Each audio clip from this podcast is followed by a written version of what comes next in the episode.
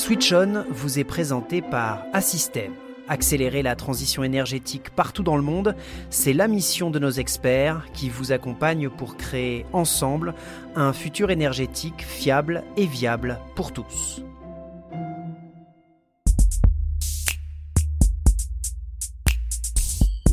Vous écoutez Switch On, le podcast des experts du groupe Assystem. 6500 collaborateurs, 600 000 milliards de neurones et 10 000 fois plus de synapses sont à votre service et au service de la transition énergétique. Dans Switch On, nos experts en ingénierie, en digital et en gestion de projet vous éclairent sur les projets et les technologies qui contribuent aujourd'hui à la transition énergétique partout dans le monde. C'est dans une région du monde à fort potentiel énergétique que nous vous emmenons dans cet épisode de Switch On. Direction l'Asie centrale. Cette sous-région du continent asiatique s'étend de la mer Caspienne à l'ouest jusqu'à la Mongolie à l'est et de la Russie au nord à l'Iran et l'Afghanistan au sud. La zone dispose de ressources naturelles en sous-sol mais aussi hydrauliques très importantes. L'Asie centrale est donc une zone stratégique et scrutée de près par ses puissants voisins comme la Chine, la Russie, la Turquie ou l'Iran. Cette région se compose de 5 pays. Kazakhstan, Turkménistan, Ouzbékistan, Kirghizistan et Tadjikistan, les pays en stan. Ces États prennent aujourd'hui un virage important avec une volonté d'ouverture aux investissements internationaux et de transition vers une énergie bas carbone. C'est cette transition énergétique que le groupe Assystem accompagne dans la région. C'est donc un voyage passionnant que nous vous proposons dans cet épisode avec comme guide un invité que nous avons déjà reçu dans Switch On, mais dont l'expertise mérite d'être à nouveau entendue. Frédéric Chénault, bonjour. Bonjour Anne-Charlotte. Alors Frédéric, vous êtes responsable du développement commercial chez Assystem. Vous connaissez très bien la région et ses enjeux énergétiques et plus largement géopolitiques. Je l'évoquais rapidement en introduction, mais ça m'intéresse de vous entendre nous décrire à quel point l'Asie centrale devient une région stratégique sur la scène internationale. Je suis effectivement tombé sous les charmes de cette région encore très méconnue. Le nom des routes de la soie, les voyages de Marco Polo, pour moi, m'ont toujours fait rêver. Ça a toujours été une zone d'échange et de migration tout à fait incroyable, avec les peuples d'Asie et d'Occident, convoités par les Mongols, les Ottomans, les Moghols, les Qins de Chine, pendant des siècles pour justement maîtriser ces échanges commerciaux. Géographiquement, c'est une région immense, de la taille de l'Union européenne, qui compte effectivement 5 pays. Au pied des montagnes les plus hautes du monde, le Pamir, l'Hindoukush, un peu plus loin l'Altaï et le Tian Shan. Et elle s'étend, comme vous l'avez évoqué, depuis les steppes du nord jusqu'à des déserts arides, comme le Taklamakan à l'est, et sur des centaines de milliers de kilomètres carrés. Cette région est un creuset de populations de multiples origines, qui s'ouvrent actuellement au monde, qui cherchent actuellement de nouveaux leviers de croissance, à valoriser son potentiel de ressources naturelles après des décennies de sous-investissement. Au-delà des aspects géographiques, historiques, démographiques, c'est effectivement une région tout à fait stratégique. Je vais prendre le cas du Kazakhstan, qui représente à peu près 2/3 de l'économie régionale, qui est une zone absolument immense, à peu près 50% de l'ensemble de la surface de la région, qui par exemple a 40% des réserves mondiales d'uranium. Riche aussi par ailleurs en métaux, en charbon, en gaz, en pétrole. Il y a le gisement géant du nom de Kashagan qui est exploité par un consortium international et qui est assez emblématique. Le Turkménistan que vous avez évoqué compte aussi de très importantes réserves de gaz naturel, tout comme l'Azerbaïdjan un peu plus loin. Sur ces aspects, ce sont des pays qui sont devenus effectivement très importants dans le secteur de l'énergie et qui ont atteint une envergure internationale en tant qu'exportateurs de ressources naturelles vers leurs pays voisins, mais aussi même jusqu'à l'Europe.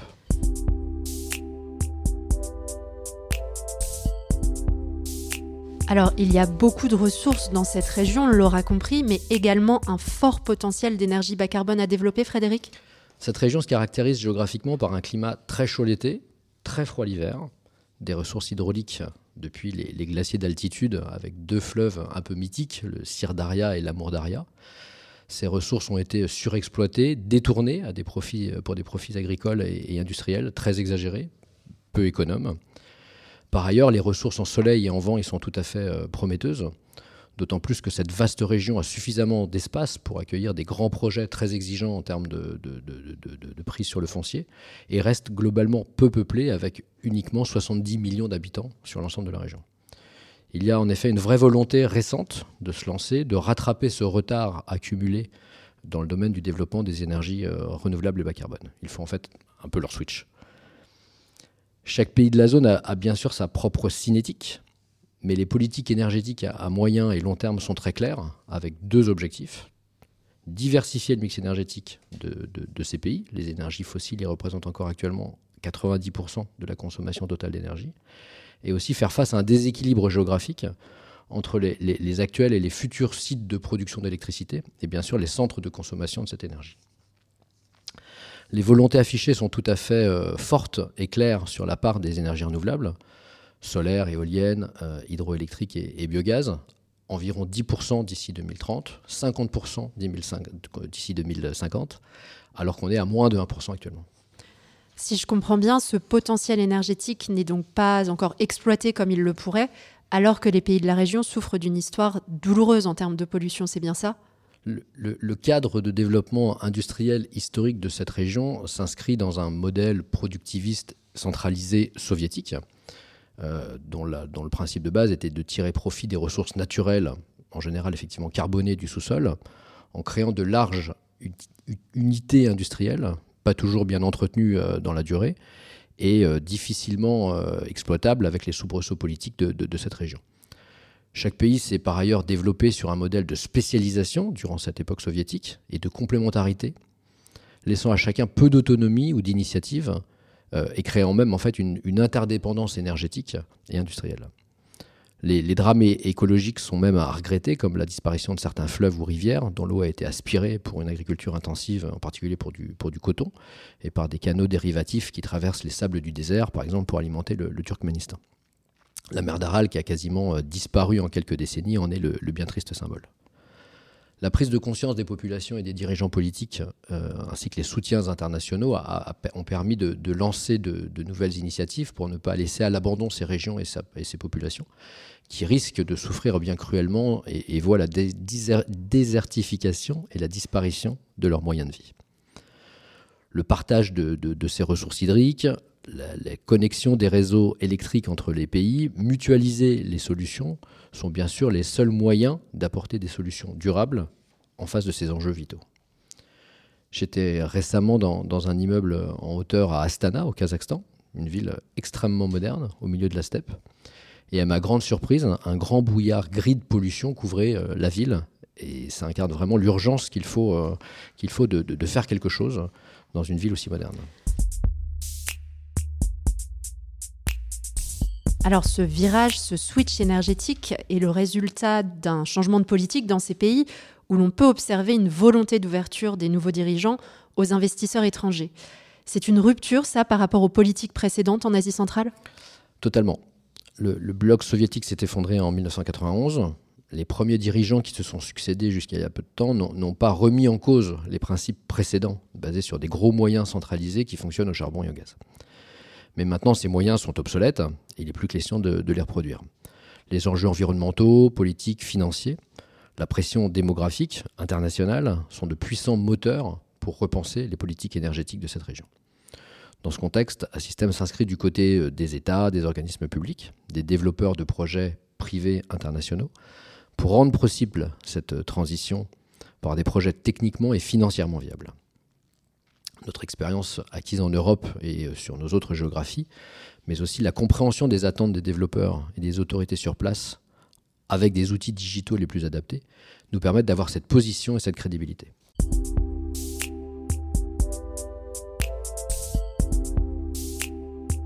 Alors, pour comprendre plus concrètement de quoi il est question, on va s'intéresser d'un peu plus près à l'un de ces pays, l'Ouzbékistan. Aujourd'hui, le pays doit donc répondre à un certain nombre d'exigences internationales, notamment concernant ses investissements dans le secteur de l'énergie, Frédéric ? Tout à fait. L'énergie, comme les infrastructures de transport, font partie des grands enjeux qui permettent de développer un pays. Pas d'énergie disponible, pas de croissance, pourrait-on dire. L'économie, l'industrie, les échanges physiques, import, export, transport, et même maintenant numérique, se nourrissent d'énergie, et électrique en particulier.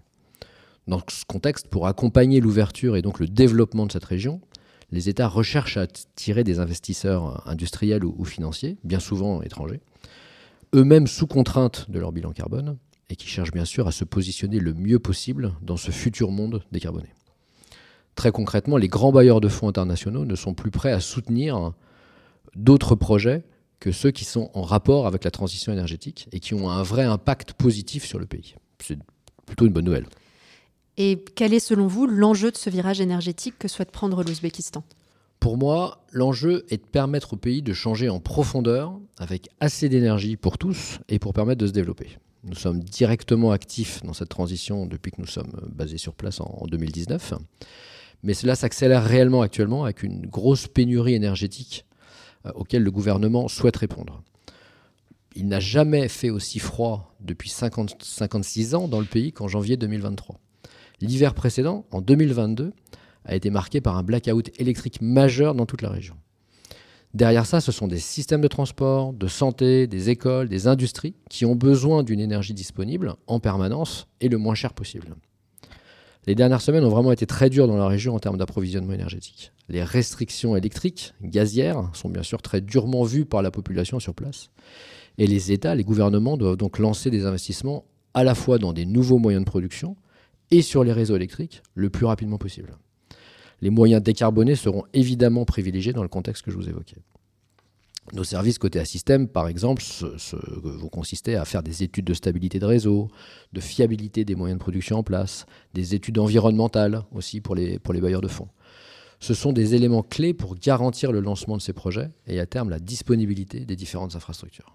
Et quelles sont les perspectives, les objectifs pour le mix énergétique du pays ? Le pays compte approximativement actuellement 15 gigawatts de puissance installée, en majorité basée sur des vieilles installations qui fonctionnent au gaz. Il y a en fait un double pari en Ouzbékistan, rénover les moyens existants pour les rendre plus performants, moins polluants, quitte à en changer certains, mais aussi doubler cette capacité pour atteindre une 30aine de gigawatts d'ici 2030, avec du solaire, de l'éolien, de l'hydraulique et du nucléaire. Et avez-vous un projet concret sur lequel vous êtes intervenu dans ce domaine ? Depuis 2021, nous aidons un développeur étranger d'énergie décarbonée à construire son positionnement technique et financier pour lancer différents projets de production et évidemment de distribution d'électricité. Nos missions sont assez larges, identification de la supply chain locale ou régionale, soutenir ce développeur pour obtenir les autorisations réglementaires pour lancer ces projets, adapter les designs, adapter toutes les études aux spécificités locales, faire un certain nombre d'études, des scénarios de connexion électrique aux lignes existantes, aux tensions entre les infrastructures existantes et ces nouveaux moyens de production, en prenant en compte à nouveau la géographie, les impacts en termes de raccordement, la stabilité du réseau, etc. Et alors, quelle pourrait être la place du nucléaire dans ce nouveau mix énergétique, Frédéric ? Gardons en tête que cette région est riche en minerais d'uranium. La Mongolie un peu plus loin, mais l'Ouzbékistan et le Kazakhstan sont des pays qui comptent réellement dans l'industrie nucléaire mondiale. Ce sont même de très grands exportateurs pour notre propre approvisionnement en France et en Europe. Il est donc tout à fait légitime qu'ils se posent la question d'en tirer profit pour leurs propres usages et continuent à développer ce qu'on appelle leur cycle dans l'industrie du nucléaire. Les centrales nucléaires de production d'électricité sont techniquement de vrais vecteurs de continuité, de stabilité sur des réseaux électriques, en particulier dans le contexte d'une forte augmentation de la part du renouvelable, qui restera toujours une énergie intermittente. Une base permanente de 10% d'énergie nucléaire sera un énorme atout pour solidifier la transition vers une économie moins carbonée. Par ailleurs, c'est aussi du coup l'occasion de créer des emplois qualifiés, de maîtriser une technologie pointue, nouvelle, des filières industrielles ambitieuses, gage du développement et d'une plus grande indépendance de ces pays. L'Ouzbékistan n'est d'ailleurs pas le seul pays à s'intéresser au nucléaire dans cette région. D'autres pays ont exprimé un intérêt sérieux à développer des programmes de centrales dans la région. Le Kirghizistan, en courant 2022, a annoncé sa volonté de se développer par un partenariat sur des SMR, des Small Modular Reactors. Le Kazakhstan, depuis pas mal d'années, s'intéresse au développement de centrales nucléaires et on note actuellement une véritable accélération depuis quelques mois en vue de lancer effectivement plusieurs unités de grande puissance.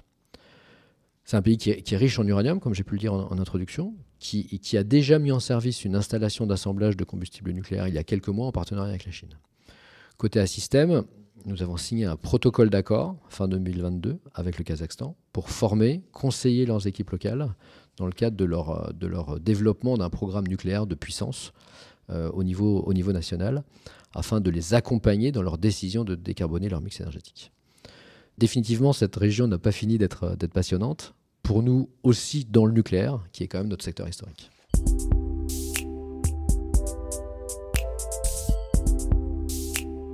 Et alors, plus globalement, comment accompagnez-vous tous ces nouveaux projets énergétiques en Asie centrale ? Alors, nos missions sont multiples, c'est la beauté de l'ingénierie, des études en amont pour définir les meilleures conditions de raccordement électrique, comme j'ai pu l'évoquer, les conditions de site en termes de conditions géophysiques, des études environnementales. Évidemment, tout ce qui est gestion de projet, qui est aussi l'un de nos domaines d'excellence, pour lancer de manière effective un projet industriel, depuis le design, les spécifications techniques, sélection des différentes sociétés de construction. Et c'est d'ailleurs l'un des grands sujets à venir. Tous les projets que nous avons pu voir et initier en phase d'études passent actuellement en phase de construction. Les projets deviennent réellement concrets, et c'est à nouveau une bonne nouvelle pour la transition énergétique et pour ces pays. Nous apportons par nos missions un retour d'expérience délivré depuis nos différentes régions par nos collaborateurs. Nous formons par ailleurs beaucoup de compétences locales pour accentuer le développement et l'autonomie du pays sur le long terme. C'est tout de même assez incroyable quand on pense à quel point l'ingénierie est contributrice du développement et de l'accélération de la transition énergétique.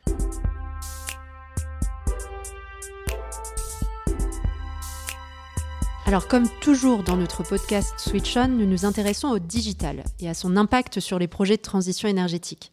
Frédéric, avez-vous un exemple à nous donner dans cette région du monde ? L'une de mes références préférées est très pertinente et par exemple le jumeau numérique que nous avons réalisé du réseau de transport électrique à l'échelle d'un pays et qui pourrait d'ailleurs s'étendre à l'ensemble de la région.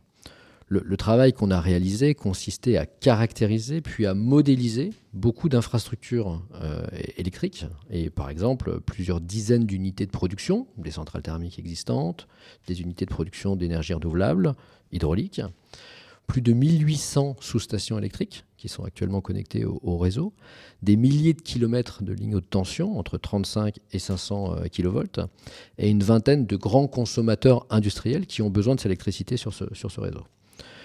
Pour y arriver, on a évidemment collaboré avec l'opérateur de réseau national pendant plus d'un an pour développer un outil, récupérer évidemment toutes les datas qui étaient nécessaires. Et cet outil digital, qui fonctionne très bien actuellement, va permettre de soutenir techniquement, pour le compte de notre client et des différents intervenants sur le réseau, les décisions d'investissement en faisant un certain nombre d'hypothèses et de recommandations les plus justes en fonction du fonctionnement qu'on veut avoir du réseau. Eh bien, merci beaucoup Frédéric Chénault de nous avoir offert ce voyage passionnant en Asie centrale. On sera ravis de vous accueillir à nouveau dans un prochain épisode de Switch On. Bien sûr, merci à vous qui nous écoutez également.